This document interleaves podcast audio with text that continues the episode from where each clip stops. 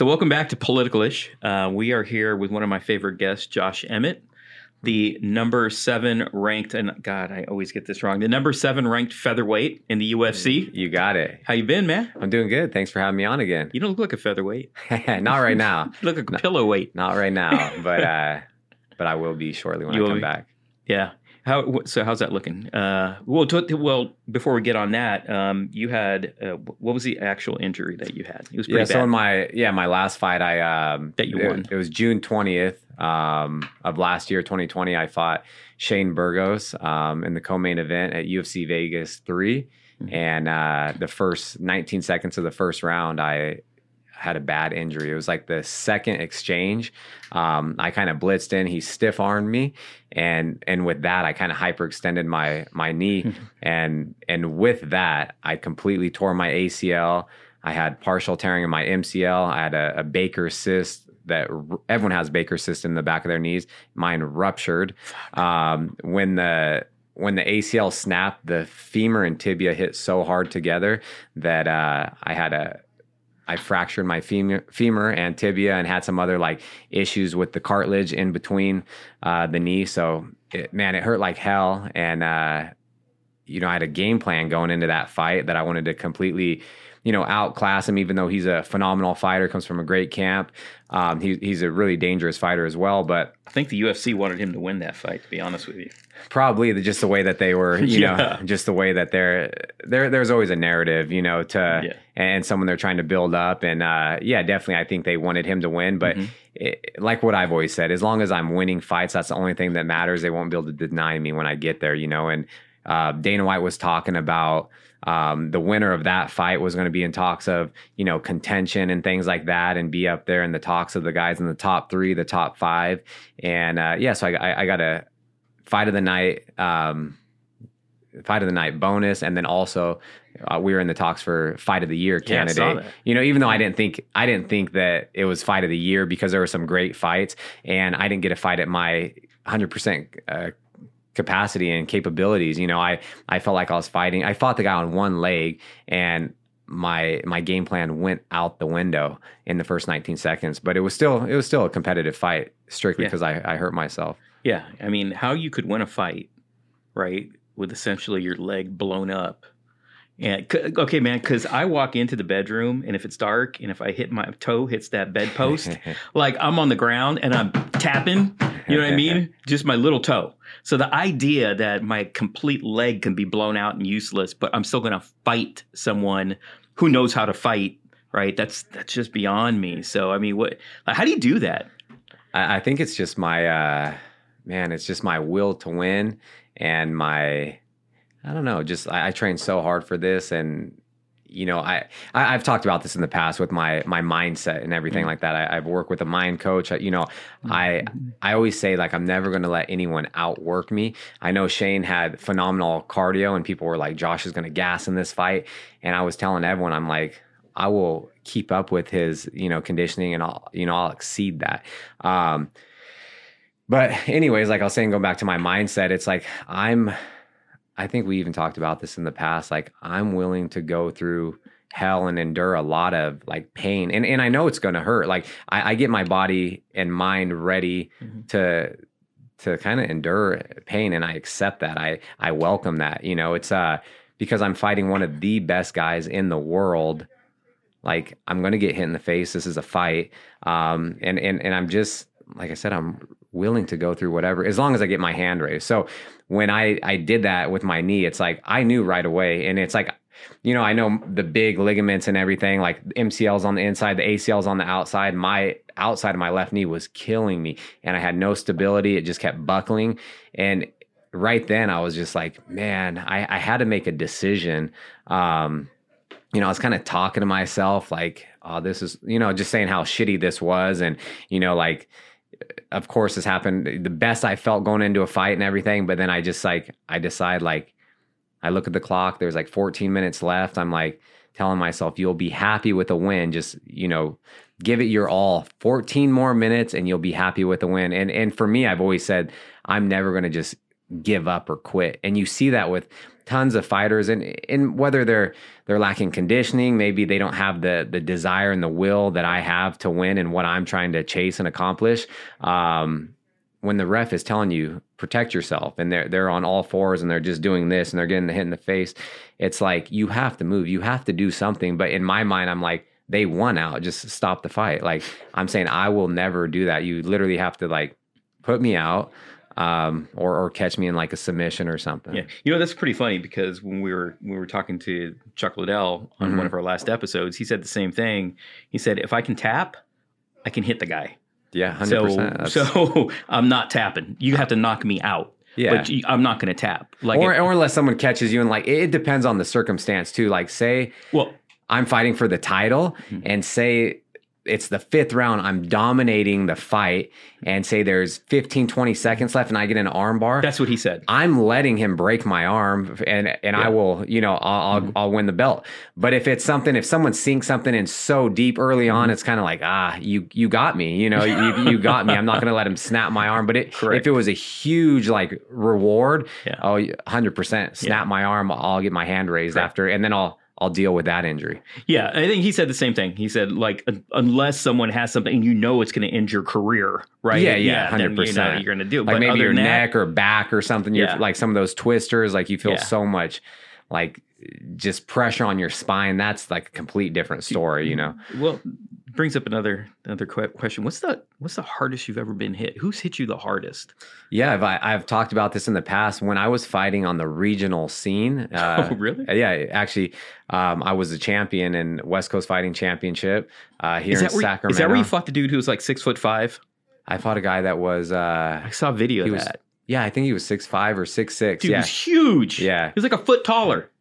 Yeah, like, yeah, he was literally a foot taller. Who was your manager, man? How'd he let that happen? No, the whole thing with that is, like, I was training for another fight, and at that time, you only make money when you fight, you know, and that's how we make money now. So, but it's a lot less then, but I'm, like, selling tickets. I get local sponsors, and it's not like I'm doing a whole lot for them at that time, but they're just there supporting me, kind of helping me out. I was selling shirts, all this type of stuff.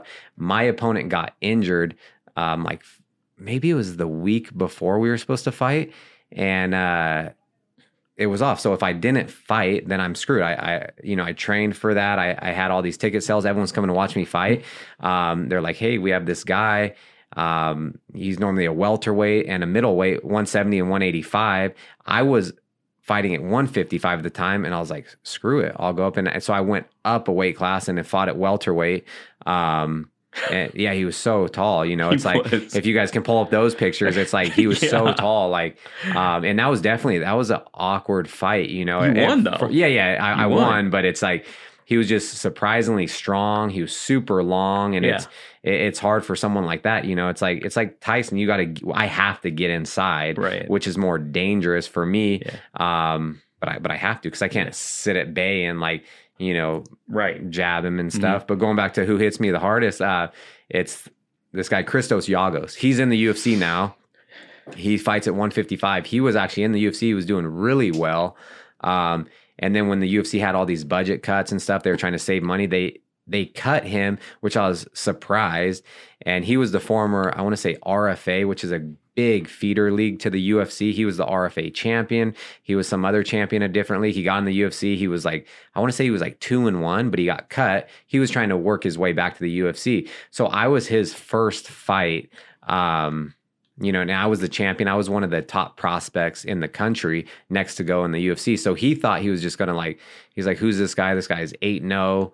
You know, I've never heard of him. You know, I'm one of the top athletes in the world. I'm going to, like, run through him. And I'm fighting at 155 at the time.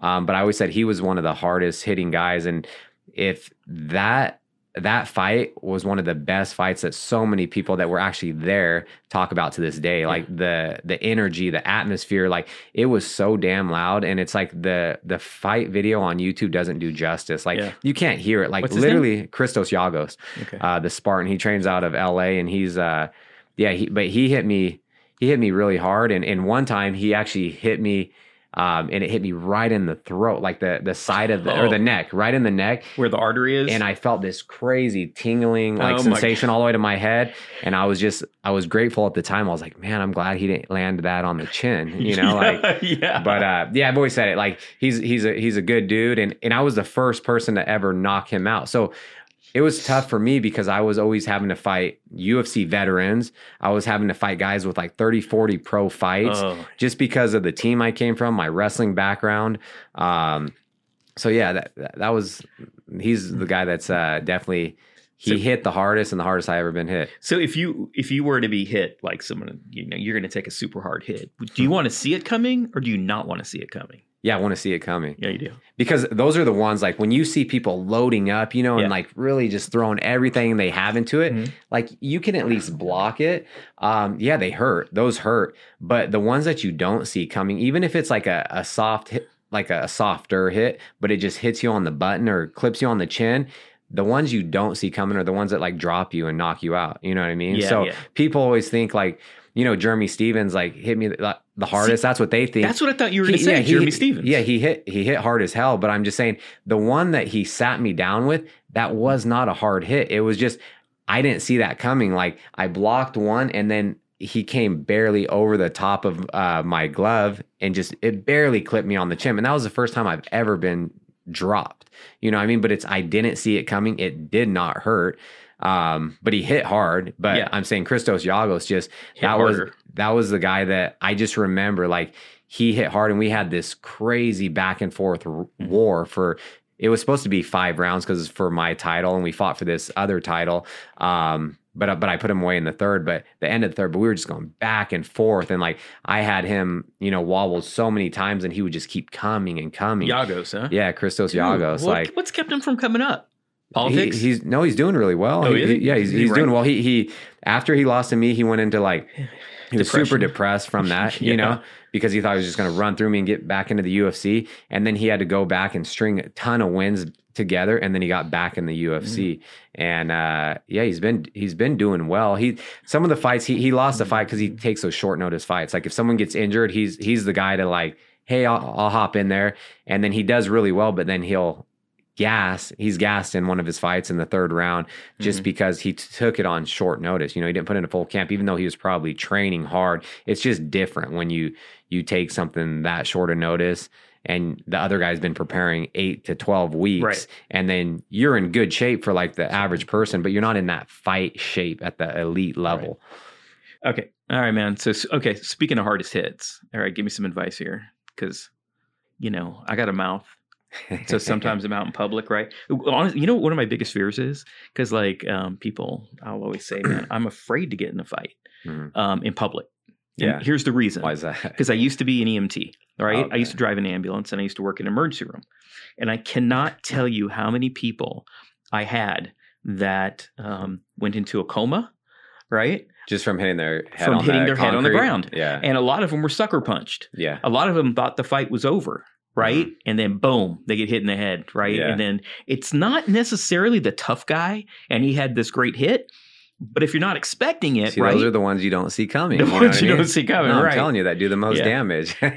And so my big fear is like, I'm going to get into like, you know, some altercation, and then I'm going to get sucker punched, fall and hit my head, or that I'm going to do something and somebody's going to fall and hit their head and die. 100%. Right. And now, you know, my life has changed. So anyway, so I always want to be prepared for that street fight when it comes, right? So give me some advice, man. I'm in a street fight, right? Not with you, but with a normal guy. I think it depends too. Like, I've been in like situations where big fights have broke out, and like the first thing that, like, you know, I'm not going to try to hop in the mix of something, especially if they're not doing anything to myself or like one of my friends or family members. But it's like, but the first thing like I'll do is I'll find like a wall, you know, so strictly for that, especially like a corner. If it was like this, I will just go like that way, because then no one can come up and sucker punch you. Dude, you know, you can just look both ways, and you can see out of your peripherals, and no one's going to come sucker punch you. So always find a wall or like a corner would be best, you know, and just kind of chill there.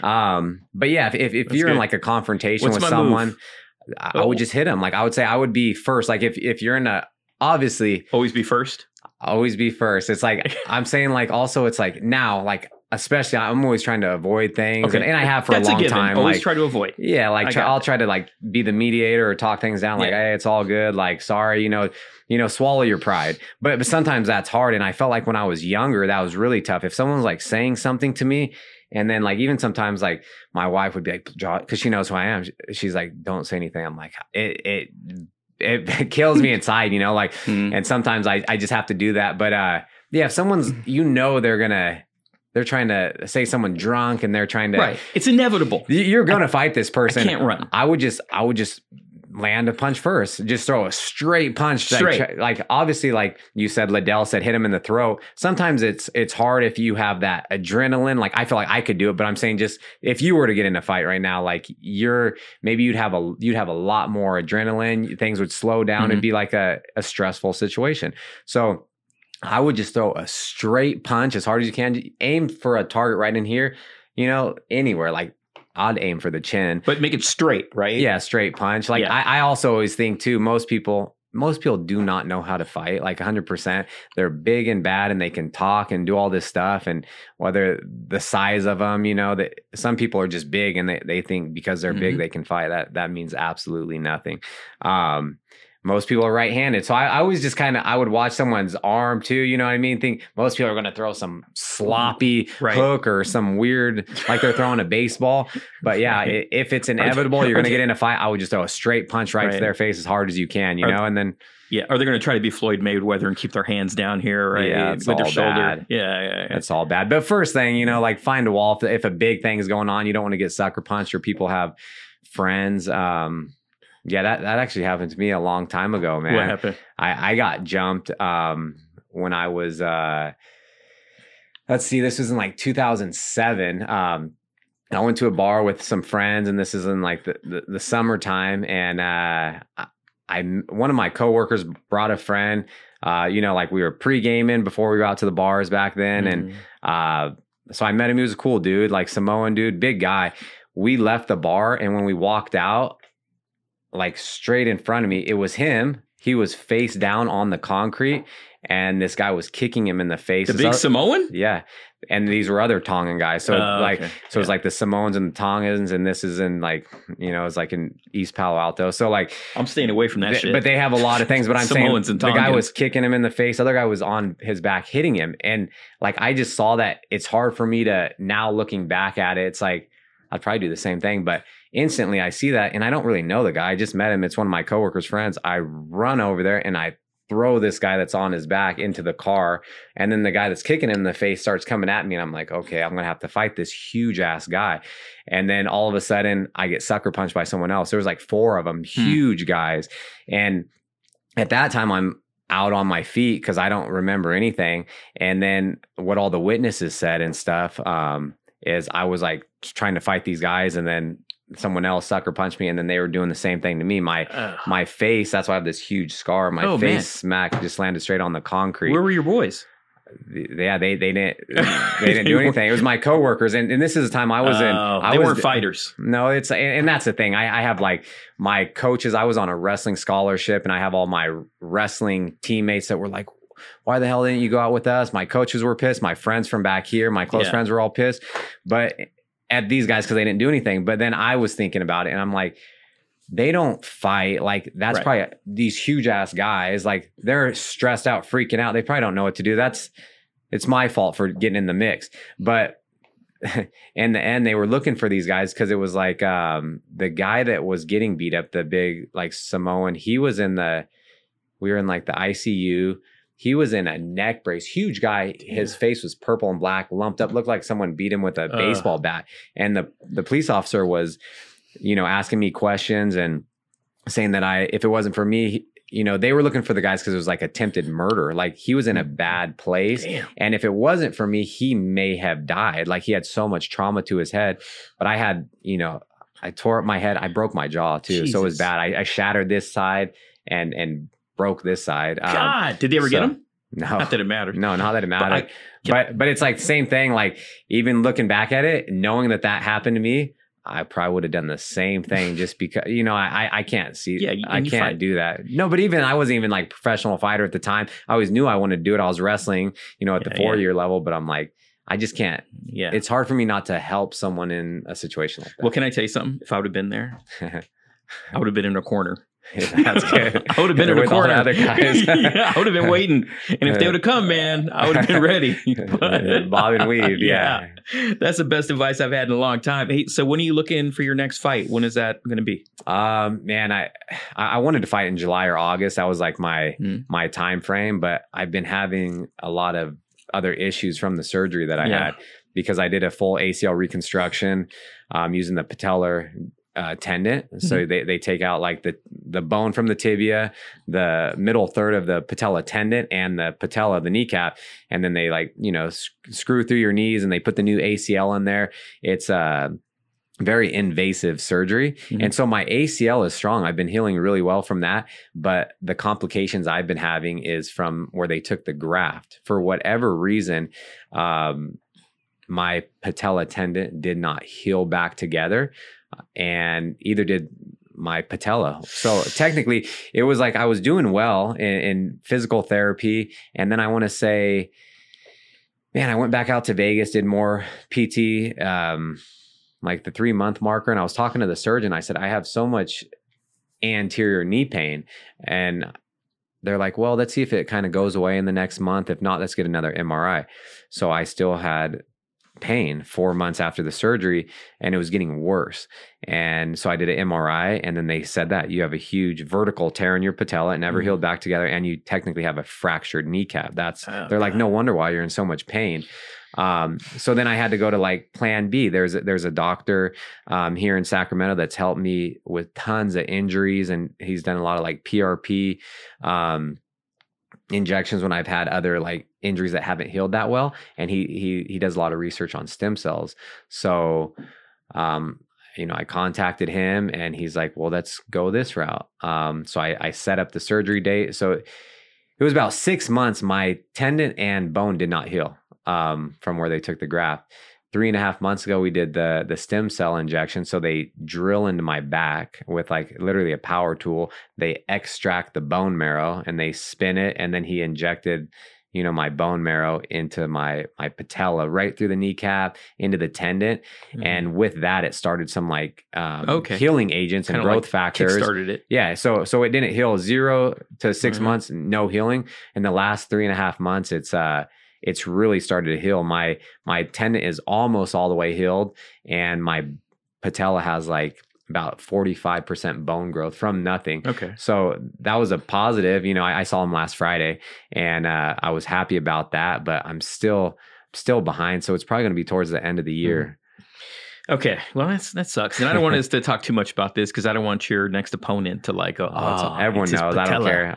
Try to kick my front leg. I'll answer with a big right hand. Well, you got a tough division, man, because, some of the guys in front of you are a little frightening. You got Max Holloway, Zabit, who I cannot pronounce his last name effectively. So I don't want to do it, but I think we know who you're talking about, Zabit. So when I look at it, so Holloway's 5'11". I mean, you and I are about the same height, right? Mm-hmm. Holloway's 5'11", Zabit's 6'1". Yeah. Like how are you gonna take on a guy like that? Yeah, it's this thing. Like I was fighting at lightweight, 155. Everyone's taller than me. And that's the reason why I dropped down to 145, just because a lot of people have the reach. No one was ever stronger than me. They don't overpower me. But then again, I'm still short for the division at 45. So, like guys our size, we have to make it a dangerous fight in a sense. Like I have to get inside. I have to close the distance so I can land my big power shots to the body, to the head, things like that. Whereas those guys, they like to kind of stay at a distance and on the outside. Like, why wouldn't you? If I was 6'1", I'd be in heaven. I would just focus on my jab and my front kicks and push kicks and stuff like that. You know what I mean? Like they can just, and obviously they can do a lot more than that, but I'm just saying they have the advantage if I just stay at bay. So, it's more dangerous for me, but that's where I kind of thrive in. But you're not afraid of any of these guys? No, I think a lot of like, obviously they're all really good. But like, the reason why I got into the sport is because, you know, I think I'm one of the best fighters on the planet. I'm getting close. I'm ranked #7 in the world in the featherweight division. There's literally, you know, a handful of guys in front of me. Everyone's dangerous, but like, my ultimate goal is to be a world champion, and you have to beat the best to be the best. Dude, so when you fight for that shit, you got to give me tickets. Yeah. Come on, man. You got to, you got to help brother out. Come on, man. For sure. For sure. I want to see you walk out. I want to, what's your walkout song? So I do like a little, kind of like a mix. It's, do you know who Revolution is? It's a reggae band.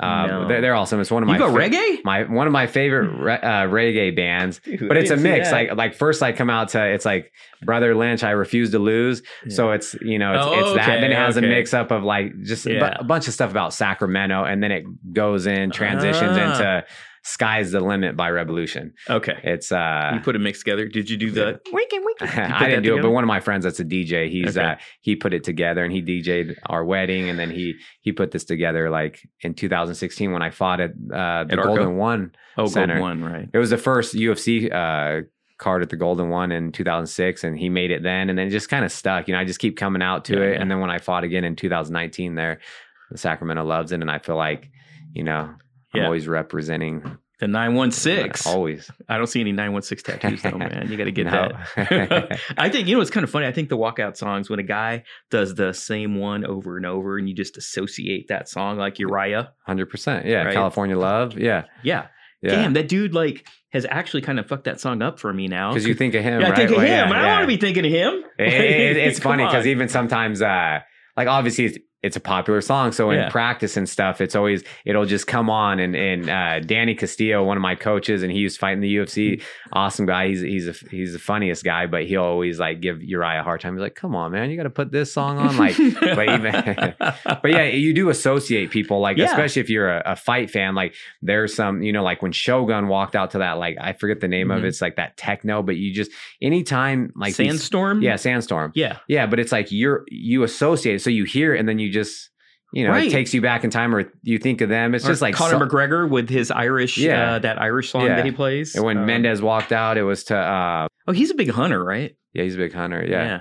Yeah, he's awesome. Great fighter. And he has a lot of good things going on for him. It was that one fight. Yeah, I think that was just...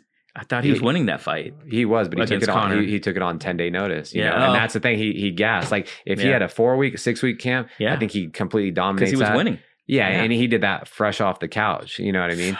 That's good. Because it was a payday, but it was, he has a 4-week camp. I think he dominates. I think I actually might change the name of this podcast to that. Fresh off the couch. That was good. I like that. I never thought about that term before in my life. Fresh off the couch.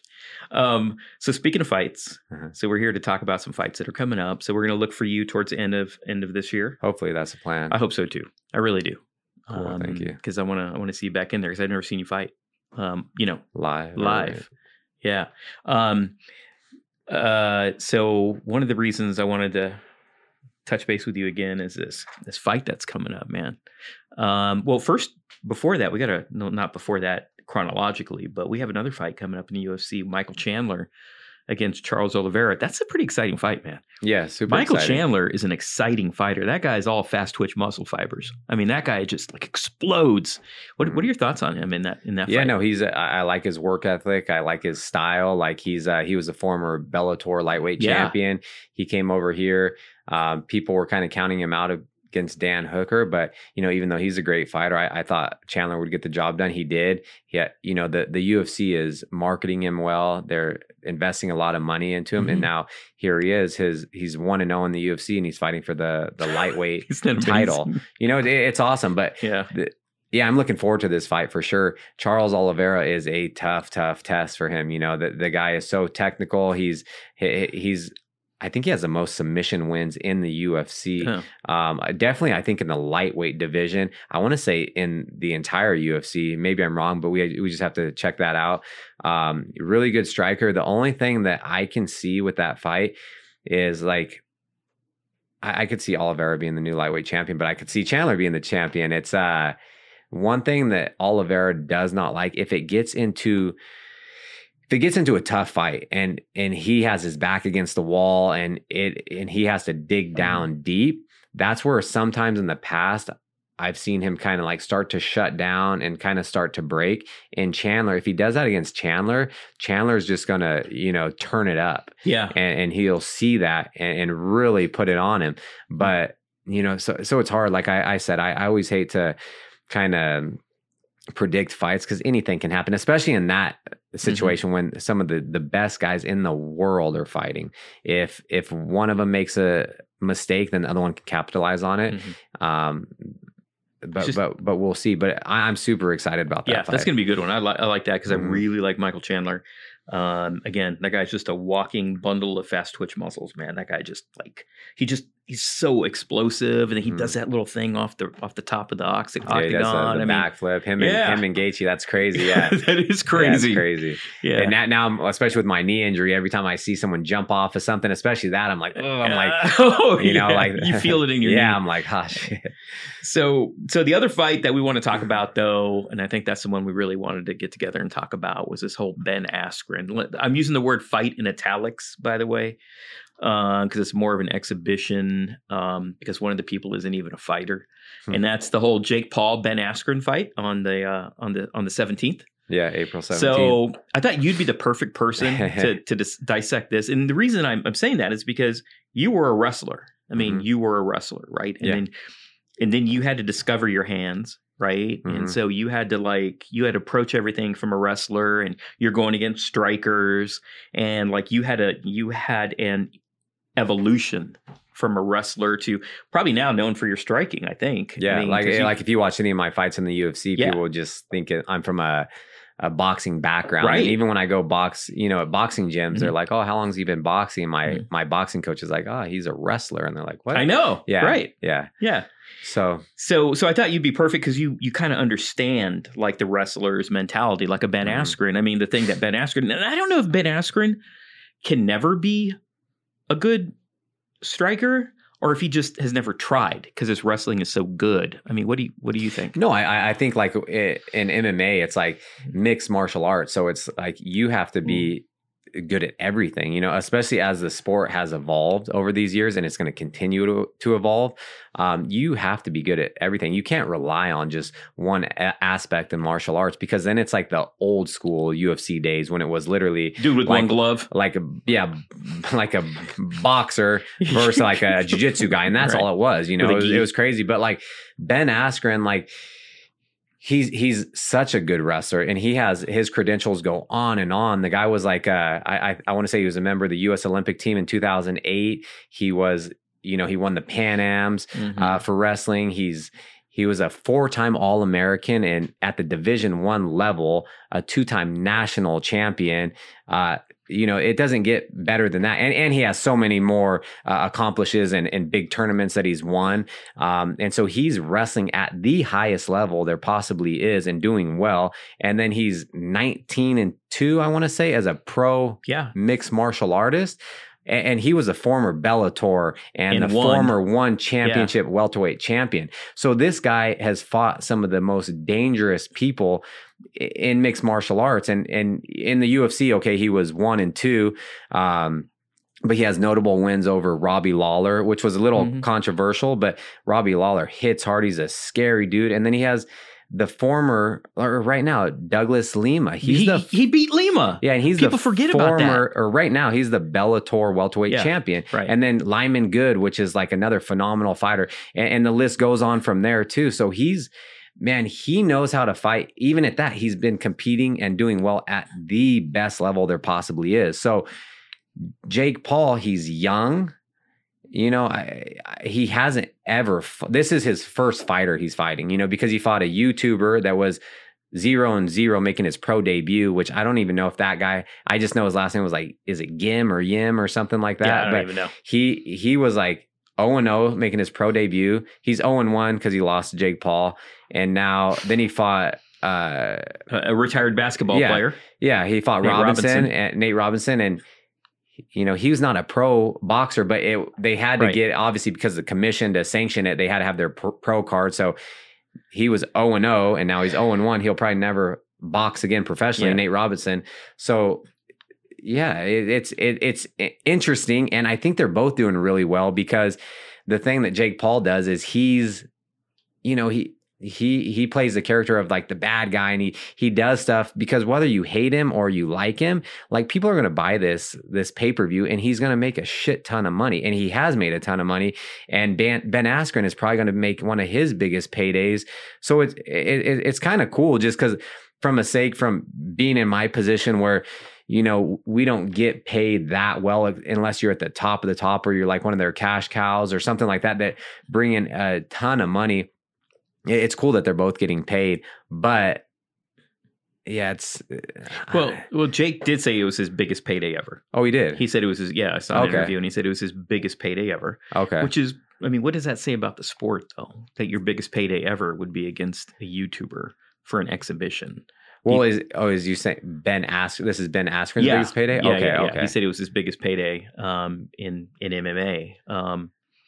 I don't know. I don't know if that's a statement on the state of the sport or what, but or maybe it's a statement on the state of YouTube and, you know, the influencer culture that we have now. Exactly. Maybe it's more a statement on that. Because he has such a huge following, but it's like, I don't know, he has like 20 million subscribers on YouTube, and then whatever his social media platform has, and then Ben Askren's. But it's the same thing. The UFC and all these other, like the biggest platforms in the world, they have much more of a platform, and then people don't make, you know, I don't even know how much he's going to make. I'm just curious. Yeah. They say it's his biggest payday, but then again, like, I don't believe any of that stuff until like I physically, after the fight, if like the numbers come out and we can actually see, because you can go find a lot of fighters' purses, you know, it doesn't show their pay-per-view buys if they're champions or any other like undisclosed stuff. But I am curious to see what they're both going to actually make for this fight. If they get paid. I like to see if Ben gets paid. Yeah, I'm sure. I'm sure he will. So as a wrestler, like, you know, so as a guy that came up wrestling, right? And that's the skill that brought you to this game. What are the skills from wrestling that you think Ben can really capitalize on in a fight like this? I think for one, like I said, he has the experience, he has the will to win, he has the heart, he can push, like, and even him, okay, he's wrestled at the highest level. I come from a wrestling background. My accolades, they aren't even close to what he's accomplished, you know, from that standpoint. So yeah, he's going to take Jake Paul, I think, to like another, you know, somewhere he's never been before, you know, just even with like pressure and dirty boxing and doing all this stuff.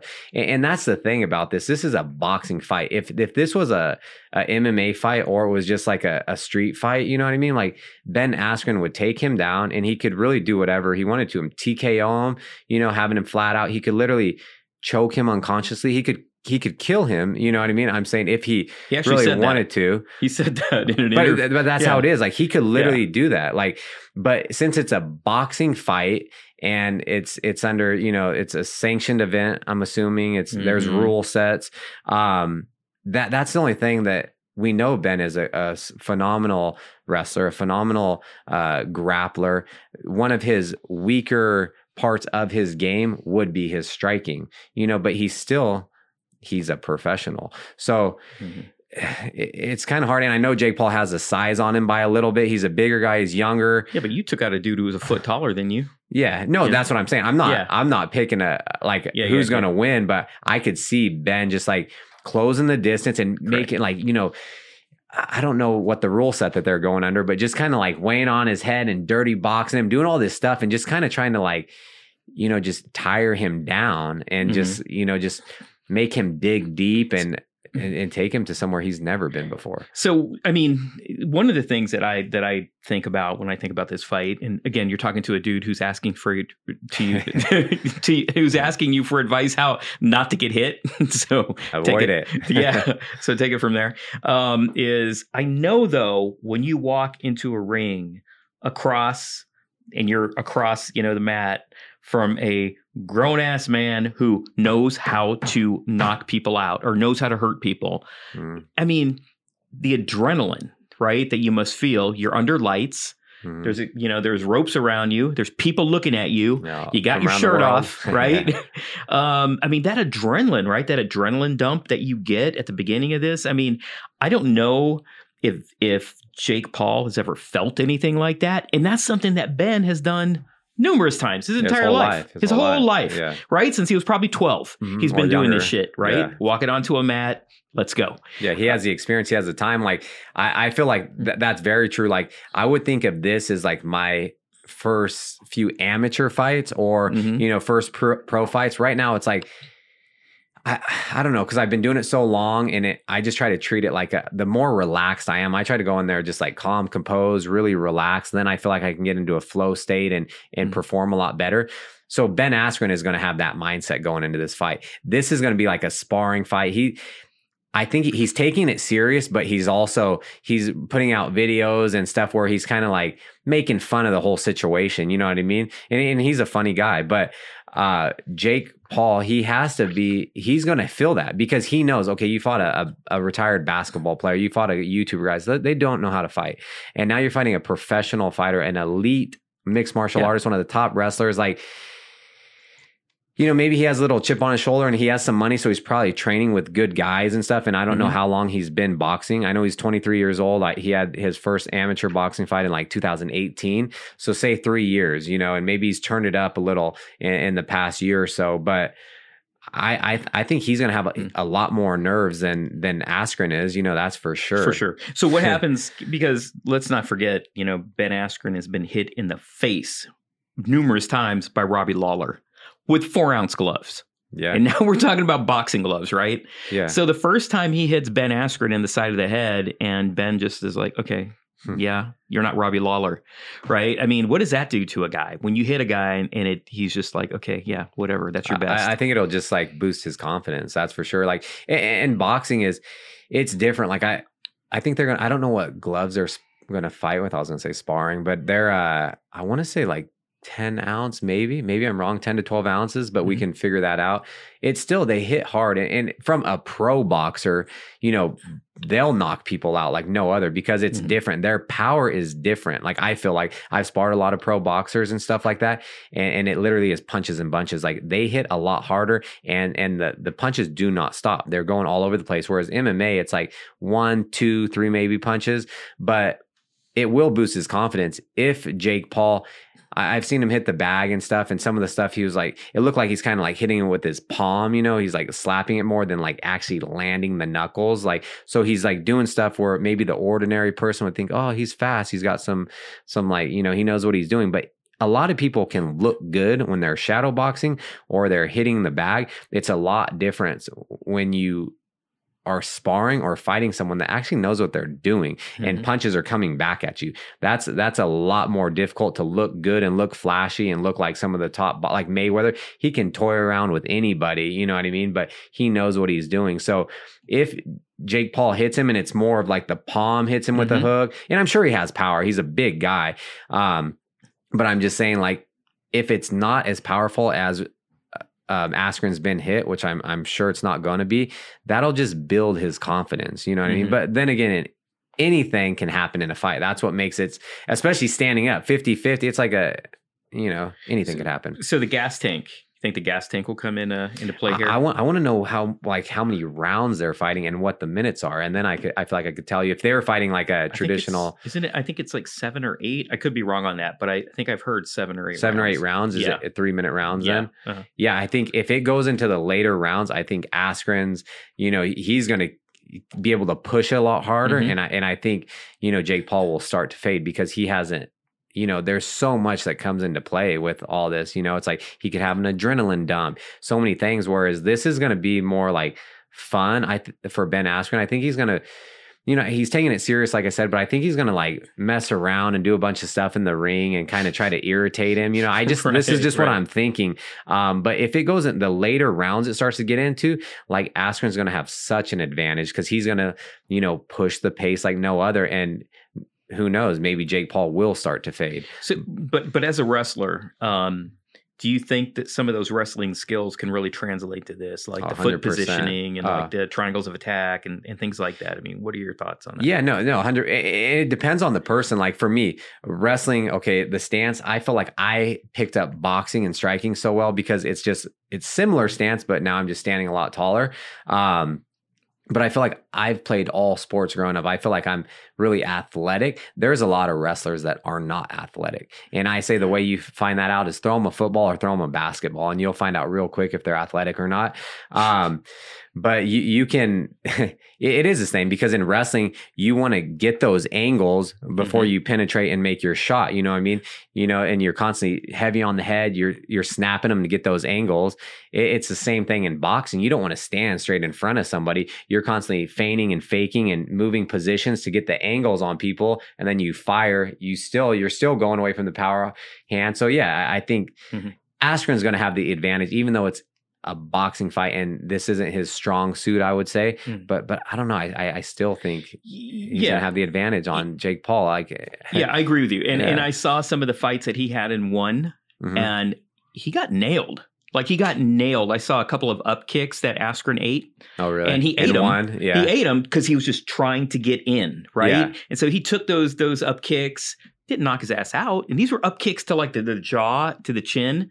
And he just like, took it. And then he got the position he wanted. Yeah. And he had to eat a bit, right? Which he's good at. Yeah. Yeah. And he's good everywhere. But it's just, I am excited to see this fight. You know what I mean? I think a lot of people are kind of getting behind Ben Askren too, and they're just whether they want him to win, and it's just going to be be interesting to see what happens. If Jake Paul does win, it's like we'll never hear the end of him. Oh, and then he's talking about calling out all these other guys and but Conor McGregor and stuff, but that's Conor McGregor would have a heyday with him. You know what I mean? Oh, that left hand, man. Yeah, there's just once. Yeah, I feel like so many, if he fought a guy that has, the guy that's like more proficient on his feet, and that's where his strong suit is, there's no way in hell. But it's also weird if the guy's 190 to 200 pounds and he's calling out, guys that are 155. Right. He's calling these little guys out. Who knows? So I feel kind of bad. I feel suckered. I feel like a sucker because I know that at the end of the day, if you strip away all the hype and you strip away all the video and you strip away the press conference, and you just put down the two resumes. And over here, you have the resume, right? Of like a two association champion, undefeated for a decade, Olympic wrestler. Yeah. And you go, and I ask somebody on the street, okay, this guy, he's going to fight this dude. Okay, who's this dude? He's fought two YouTubers and a retired basketball player who had no fight experience. Who do you pick? Yeah. I mean, 99 out of 100 people would pick that. And the other one is his brother, right? Who'd pick him. Yeah. So it's like, I feel suckered that I'm even paying attention to this damn thing, because if you strip away all the hype, I don't think it's even going to be close.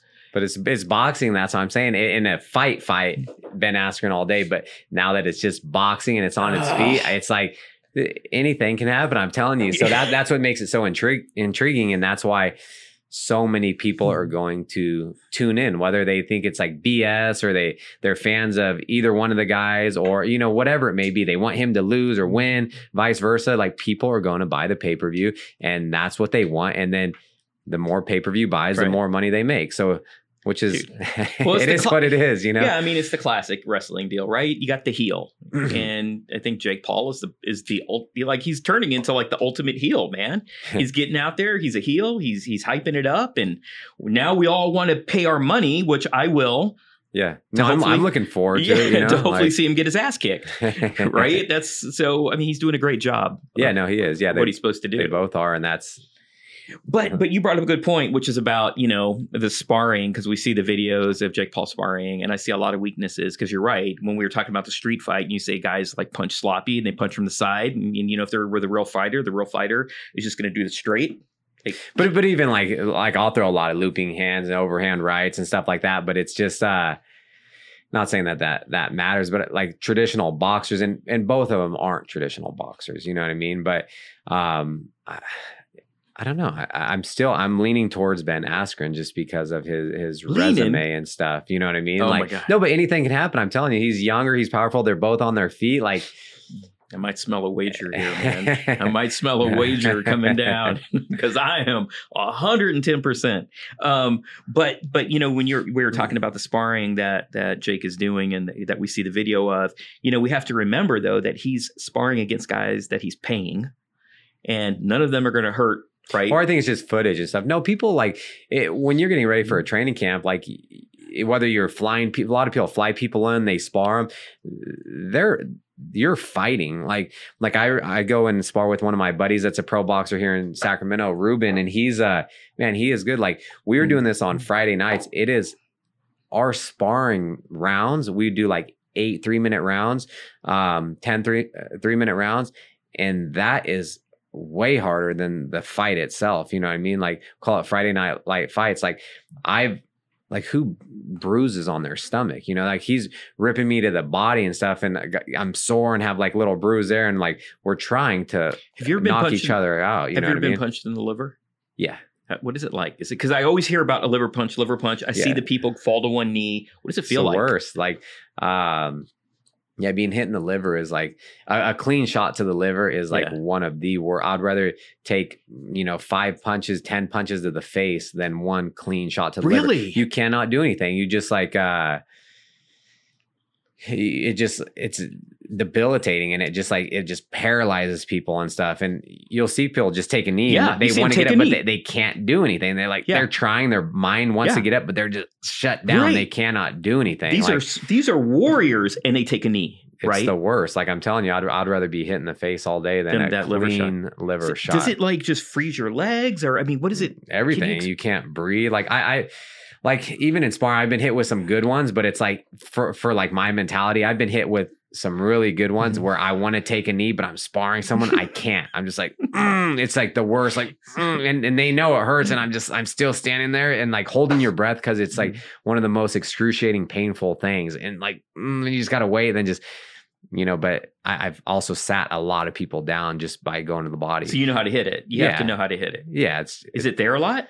Yes, it just depends where their hands are, especially if you're, going up top and they start guarding up here, and then you're just setting it up. It's on your right side. It's right here. And so you just want to hit it and dig up. You like push it up. If you hit it clean, like doesn't even have to be hard, just a clean shot to it. To the liver. And it's bad, man. Like that's why you see it so many times in professional boxing. Like the best guys, they can't get up from a 10 count because it's so bad. I hear so much about it, and I've seen like compilations of guys getting liver shots, and again, big badass warriors. Give me like, some 16s. I'll show you. Yeah. Okay, no, I'm just kidding. Oh man, I cry when I stub my baby toe. Are you kidding me? Yeah. So Canelo is really good at that. Yeah, I know, really good. Just all day long. One of my favorite boxers. At that liver, man. Yeah. This is going to be a great fight. Speaking of that, when I was talking about the sparring partners, I work out at a gym called Urban Sprawl, which is a great gym, and they have a really good MMA club there, MMA Gold. Yeah. And they're actually they're doing pretty well right now. The Aspen Ladd is there, and Fluffy and Max Griffin. So that's what I was going to talk about. They have a handful of people too. Yeah. Some other people. Is it Mari? I can't ever pronounce her name. Marion Renault, and then Marion Renault. That's right. Andrea Lee. I've seen her. I think they just come in like for their camps, but I know like the main people that are there. Yeah. Actually, what's funny is Lee. What's her name? Is it Andrea Lee? Yeah, Andrea Lee. I didn't know who she was, and she was. I was on the treadmill because so the gym is set up in an interesting fashion. It's kind of cool actually. Yeah. Because they have a really great weight room, and then the fighters are like right in the middle. So they're like fighting. So you guys can run on the treadmill and watch their kind of practice. And they're coming over to the weight room. So there are some machines that are actually like I am from me to you from the ring. Oh, wow. So like, they're in there sparring and I'm right there. And it's just, again, it's really cool. It's a great environment. But I was on the treadmill and I was trying to listen to something. And Lee, I didn't know that she was a fighter, and everybody was with her, and she was doing the tire, where she was pushing the tire across the room, and she kept grunting like really loud. She'd be like, "Rah, rah," and I kept giving her dirty looks, like, "Man, what the fuck are you doing? Come on now, keep it down." And then later, I was like, "Man, who was that chick?" And they told me who she was, and I was like, "Oh, damn, man, she could have kicked my ass." Right? You gotta be careful, man. I will never make that mistake. Like when you're punched too, you want to exhale. So some people have, they'll go like, "Shh," like exhale. I do that a lot too. Not like I feel like I like. It's just different. It's not like shh, but it's like it's kind of like what you were just saying, but maybe not as much. But I don't know. It's like everyone has their own thing, and it's it just. Just God, helps. God bless her. Some energy. So Max Griffin, right? So yeah. I see him in the gym all the time, right? Uh-huh. Like, I'm always like, ah, that guy's really good, really good. Then I saw him on UFC Fight Night the other night, and he was fighting. I forget who the guy was, but it was Song. I forget his last name, but yeah, right, Song. And the guy was doing good, and then, bam, knocked him out, right, with strikes. And I was like, I've never seen a guy strike like that in the gym. Yeah. So I started thinking, oh, these guys don't go at the same speed when they're sparring. Yeah, not 100%. It just depends. Like some gyms do. But now it's like a lot of things are evolving and people are getting smarter. Like I've always said, like, if you want to be a fighter, a mixed martial artist at the professional level, especially at the highest level, you have to, whether you come from a wrestling background, maybe you don't come from any background, a football or baseball background, but you have to put in the time. So we call it mat time, whether it's wrestling, it's jiu-jitsu. You have to go to jiu-jitsu tournaments and grappling matches. So you get comfortable with like competing and everyone watching you, just kind of, so you get the nerves out. You have to spar hard, like boxing rounds where you guys are fighting. You have to, otherwise you're not just going to go test it out in your first fight, because that may not go well for you. So you have to put in a significant time at the beginning to build up the confidence and build up the reaction. Because a lot of times if people throw punches at you, people are squinting and turning their head. You don't want to do that. You want to get to the point where someone's throwing a punch at you and you're just trying to slip and barely make a miss and graze you, you know. And make that note. Yeah. So, don't turn your head. But that's what you're constantly doing. So some of these guys like Max and like some of these guys that are at the highest level, they've been in martial arts their whole life. I was fighting with Max on the regional scene, and all of them, Aspen, Fluffy, Max Griffin, we were all part of the West Coast Fighting Championship, and Max was a champion and Aspen was a champion. Fluffy was a champion. So it's like, it was kind of a feeder program to, to the UFC, and, they've put in their time. So now they just need to go with training partners that they trust, that aren't going to like retaliate if they accidentally hit them hard and try to hurt them. So you have to go with someone you're going to trust. You have to like take care of your partner, but you have to work, because the ultimate goal is we have to get to the fight, because that's where the money is. I've been in hundreds, probably. Yeah. I've hundreds and hundreds of fights in the gym. I don't get paid for a damn thing in the gym, and injuries come with those, you know? So now we're just to the point where it's like, we protect ourselves. We're doing what we need to with our reaction and our speed, but just not committing 100%. We're working on speed, but then just letting off the power so we can get to the fight, you know, and protect our brain. So the reason I bring this up, and I'm glad you expounded on it, is because, see, I don't think Jake Paul has seen that power or speed yet. Even though Ben Askren isn't known for striking, I think he's going to hit him harder than anyone has hit him in the sparring. It just depends who he's sparring with. That's what I'm saying. He has money. He's probably going to, some good gyms. He's probably working with some good boxing coaches, you know, and I bet he's getting some hard rounds where they're not taking it easy, but I bet they're going hard. It depends who they're fighting. Like if he's going with one of the top like boxers in his weight class or whatever, like they're probably giving him really good looks and hitting him hard, but maybe easing up on it just a little bit. So